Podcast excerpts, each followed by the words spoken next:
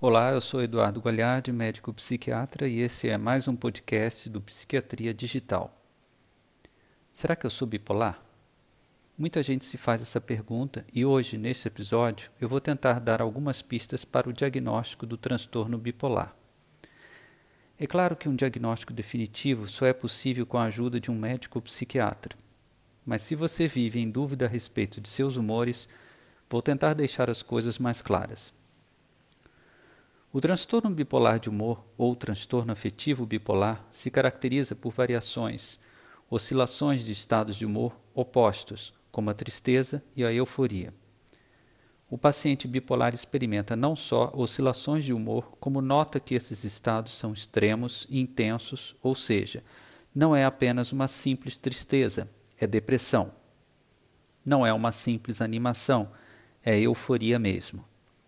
É muito comum no entanto, que as pessoas relatem apenas seus estados ou períodos depressivos aos médicos, deixando de contar sobre períodos em que se sentem muito contentes, elétricas, aceleradas ou coisas do gênero. Mas é importante frisar que essas euforizações fazem parte do problema e não podem ser tomadas como normais. Nestes períodos, a pessoa fica muito acelerada, falando muito e muito rapidamente ocorre muita irritabilidade e os pensamentos voam longe com planos mirabolantes e muita impulsividade. É muito comum também que a pessoa, em euforia, gaste dinheiro além do normal, tenha condutas arriscadas de todo tipo, como dirigir em alta velocidade ou manter relações sexuais com vários parceiros. Em resumo, toda pessoa que sofra de depressão, mas que note a ocorrência ao longo do dia ou da semana de alguns períodos de euforia como a descrita, deve comunicar isso ao seu médico psiquiatra, pois isso levanta a suspeita de que estamos diante de um transtorno bipolar de humor. Para finalizar, gostaria de dizer que o diagnóstico de transtorno bipolar é algo complexo e com potencial de mudar todo o plano de tratamento da pessoa, já que alguns medicamentos deverão ser usados e outros evitados.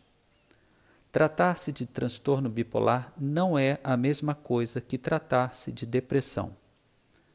Fazer um bom e completo relato de suas oscilações de humor, sejam elas diárias ou semanais, é fundamental, portanto, para o processo diagnóstico.